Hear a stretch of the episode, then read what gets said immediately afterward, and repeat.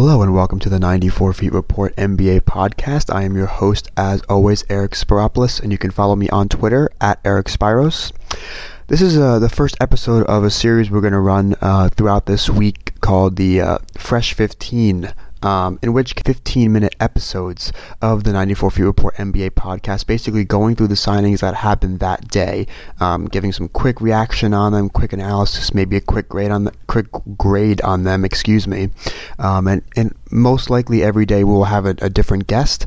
Most likely it will be a writer from the recently launched 94feetreport.com website, which I recommend you all check out, which you can find both on my Twitter at Eric Spiros or on the website's Twitter at the 94 Feet Report we launched um, a little bit before July 1st, around 11:30 p.m. Eastern Time on June 30th, but technically July 1st was our official launch date. We've got so much content on the site. We've covered basically each and every free agency signing so far with a, a grade and reaction analysis piece. We've also, we've also got a couple of original content um, articles that our writers have worked on. We've got a great group of about 20 writers, some editors, some other podcasters. So check out 94feetreport.com um, and follow the site on Twitter at the 94 Feet Report and follow me on Twitter at Eric Spiros.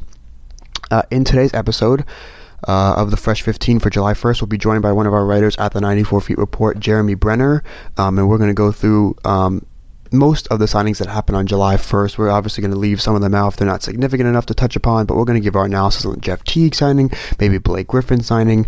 Um, and some other ones as well. So stay, stay tuned. We'll have Jeremy Brener on Fresh 15 July 1st installment of the 94 Feet Report NBA podcast. All right, we are now joined by Jeremy Brener, a writer obviously at the 94 Feet Report and uh, the Dream Shake, uh, as well as other various platforms. Jeremy, how are you doing tonight? I'm doing great, Eric. It's been a long day, first day of free agency, but it's been an eventful day of free agency, and I'm happy to talk to you about it. Yeah, it's been an eventful day. Let, let's start off primarily with just what your just initial idea of the most interesting or compelling or, or, or fascinating contract that you saw signed today. Well, um, I would actually go with the contract that didn't end up getting signed today, uh, and that would be Nene. Uh, I would, I, I, mean, maybe this is a bit biased from my perspective because I am a Houston guy, but uh, Nene's contract and that whole saga is very interesting, and it's going to change free agency a lot, especially for the Rockets because the Rockets uh, have so many different directions they need to go in because they need to get physical players on their roster. They only have like seven or eight guys currently under contract for next season, but they need Nene because Nene was such an integral part of their team last season, and they tried to sign him for four years, which seemed very odd. But this new CBA that started today uh, claims that you can't sign someone past their 38th birthday, um, and I think it's a ridiculous rule. But uh, the Rockets misinterpreted the CBA, mm-hmm. and that is probably going to affect their free agency. And it could be the reason why Nene is not a Rocket next year, and that is so frustrating. But uh, hopefully, the Rockets get a deal with Nene at some point. Um, the what I think is this: Nene wants fifteen million dollars, and he didn't mind it going over four years. But now that they can only offer him a three-year contract, he wants $15 million still, which forces them to pay him 5 mil per year. And I don't think the Rockets are willing to do that necessarily. I think Nene is worth $5 million a year. I don't think it's a contract that, uh, I think it's a contract the Rockets can afford to do. But um, the Rockets are obviously very skeptical because they only have so much little uh, wiggle room in terms of where they can sign Nene. Yeah. So hopefully they can uh, find a way to get Nene to work because Nene on the Rockets next year is um, very important for the success of the team, or to get a guy like Nene who can fill that role as well as Nene did last season. Yeah, what a what a fascinating situation, frustrating situation, and really a surprising situation that uh, Daryl Morey and the Rockets kind of missed that. Even though it is a brand new CBA that just went into effect, um, it can cost them. And Nene is a valuable piece, um, and it really would behoove the Rockets to try and get a deal done with Nene as soon as possible for a pretty reasonable contract. I'm going to go with Jeff Teague, um, mainly because I think that whole Timberwolves situation, you know, before they actually signed Teague, a couple of hours basically before they signed Teague, they traded Ricky Rubio to the Jazz and then they signed Teague, signed him to more money per year, and he is, I think, two to three years older than Rubio. Obviously, they're very different players. Rubio is a lot better of a defender and passer. Teague is a more versatile scorer um, and a little bit better shooter. Um, you know, this is an all-in win now move for the Timberwolves. Teague is 29. They got Jimmy Butler, and he they have him for under contract for I think for the next two years. Um, so they're going all in right now, and I think the contrast between Teague and Rubio is very fascinating. And you combine the trade before signing Teague, and I think that makes it the most compelling move of the day or the most interesting move of the day. Um, let's turn our attention quickly to the Warriors. They made a couple of sign or about to make a couple of signings. They signed Steph Curry to the richest contract in NBA history, five years, two hundred one million dollars. Then they signed Shaun Livingston to three years, twenty four million. I think the first two years are guaranteed. And they just off- before we got on air, they just offered Iguodala three years, forty five million. Um, he has not made a decision yet. I think he's going to take that. Um, so, what do you think just give me your general thoughts on these signings and how they affect the, the finances of the team moving forward. Well, here, here's so Curry being the most uh, expensive player in the league. I think very, very well deserved. Um, it, this new supermax uh, idea um, it makes him the highest paid player in the league. They were able to get him for peanuts. You know, he was getting paid eleven million dollars a year for when he won his two MVPs.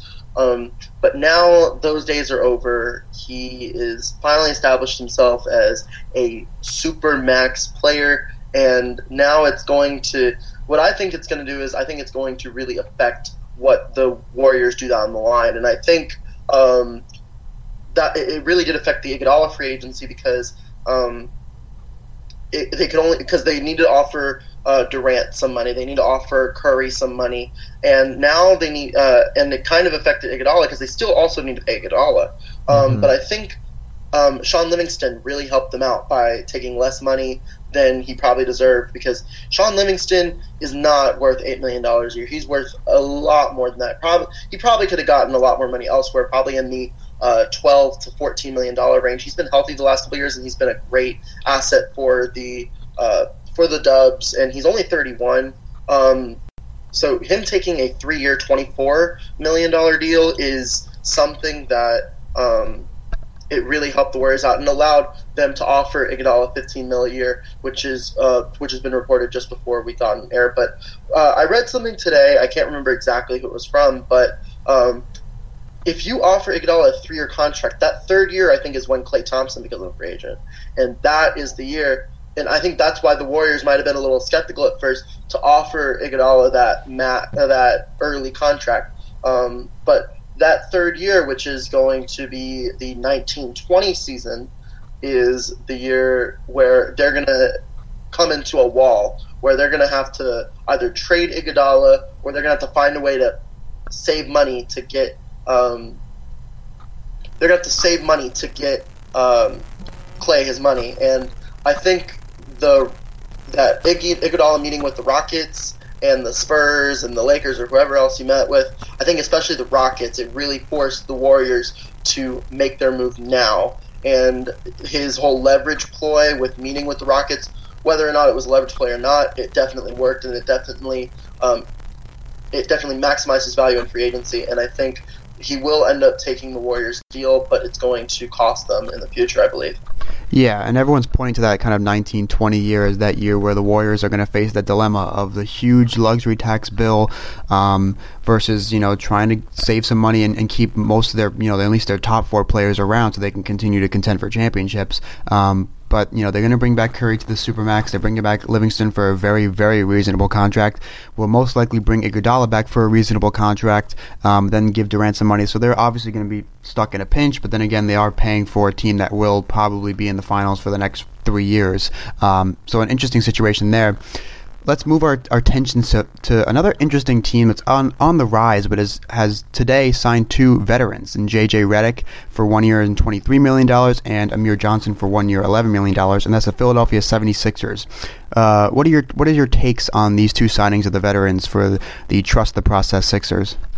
I think this is um, two huge wins for the Sixers. I think right now they are the winners in free agency, actually. Um, I think it's uh, I think that JJ Redick deal is a very hefty contract, but the Sixers have the money to do it, so why not? And it's only for this upcoming season. And this one-year deal it really allows them, and for Amir Johnson as well, it really allows um, them to be very valuable assets to trade at the deadline if they choose to do so.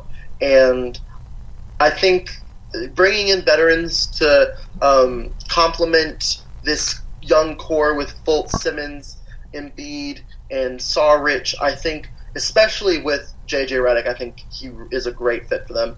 And Amir Johnson as well. I think, um, although I don't see Amir Johnson playing as much as JJ Redick, I think um, I think it's an excellent, excellent deal for both of them because I think Redick is actually going to be their starter at the two. I don't think uh, TLC is ready to fulfill that starting two, but um, give him some time, and I think that's where TLC is going to be, or at least that's where they want him to be.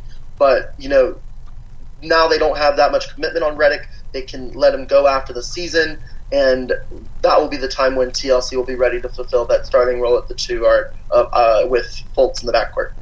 Yeah, I like those. I like both of the signings. Uh, good veteran presences um, can help. Um, you know, they could actually compete for the playoffs, especially with how weak the Eastern Conference has got in the past, past couple of weeks, trading Jimmy Butler and Paul George to the West. Um, and again, they're one-year deals. They have the money to spend it this year. Why not? Redick can still help out. He'll probably start at the two, um, and they're just really good veterans that can help out and grow these young players. All right, so we're almost at the end of the Fresh 15 for July 1st. I just want to get really quickly your thoughts or, uh, or a quick preview on some players you're looking forward to um, hearing about and uh, the rumors tomorrow who are taking some meetings. So I think I think tomorrow we're actually looking for a very interesting day. I think tomorrow is the day where Millsap makes this decision, and it looks like it's going to be Denver or Atlanta. And I think that really could go either way, depending on if Atlanta um, wants to start their rebuild now or wait and wait for a little bit. I think that is going to happen uh, tomorrow. I also think you know this Hayward free agency is still the most compelling out of anybody else's. I think um, a, another signing we didn't mention, but Joe Ingles mm-hmm. just signed with the uh, with the Jazz today, which is a bit of a surprise. Some of us thought that maybe he would go elsewhere. Orlando seemed to be very interested in him, but Joe Ingles is a good friend of Hayward's, and I think that really helps uh, Hayward's Jazz case, but I think there's really three legitimate um, options for Hayward. I really think Miami is a legitimate threat to sign him. I think they have a very uh, interesting team down there, and I think Hayward fits their system. I think Boston, they really need to cash in, and I think this is their last chance, really, for them to get an asset to really make them a little better for next season as they could possibly contend with Cleveland. But I also think Utah is also a very legitimate threat as well. Uh, I think that they, I think they helped their case today by signing, um, by signing Ingles, and I still think that the Jazz, despite you know the West getting better over the last couple days, I think um, Hayward. I think that Hayward, it's although the decision probably won't come tomorrow, it will certainly develop over the next couple days, and it will continue its development tomorrow. So I'm excited to look forward to that, and also. Um, I'm, I, I think a lot of people are going to start signing on. Uh, I think a lot of people are going to have their meetings tomorrow, and then on Monday is when we're going to see a lot of signings because it's been the weekend. You know, people don't want to necessarily do all this work over the weekend, but I think once Monday hits, that's when we're going to really see the ball rolling. I think that's when we're really going to see a lot of players start to sign and teams start to fill up their rosters. Yeah, the Gordon Hayward situation is very interesting. Obviously, the West got got a lot harder over the past week or so. The Rockets, who were above the Jazz, got better. The Thunder, who were slightly below the Jazz, got better. Um, and you know, there was rumor that Gordon Hayward really wanted George Hill back, but you know, the Jazz did bring back his friend Joe Ingles, and they did trade for Ricky Rubio, who is obviously a very capable starting point guard in the league. So they are showing that they want to build around Gordon Hayward and keep him there. But Miami and Boston obviously present um, great opportunities to win, especially in the Eastern Conference. All right, Jeremy, I want to thank you for joining the 94 Feet Report NBA podcast for the first ever installment of Fresh 15 for July 1st. Why don't you throw out where people can find you on social media and where they can find some of your articles? Sure. Well, you can find me um, at Jeremy underscore Brener. That's B R E N E R. And uh, go follow the 94 Feet Report on Twitter. Go like our uh, go like our stories at 94feetreport.com. And yeah, that's all really all I got to say. Thank you, Tav. Thank you for having me, Eric. I appreciate it. No problem. And everyone else, thank you for listening to the first ever installment of Fresh 15 for July 1st. Hope you guys have a great day slash night, and we'll be back for July 2nd. Take care.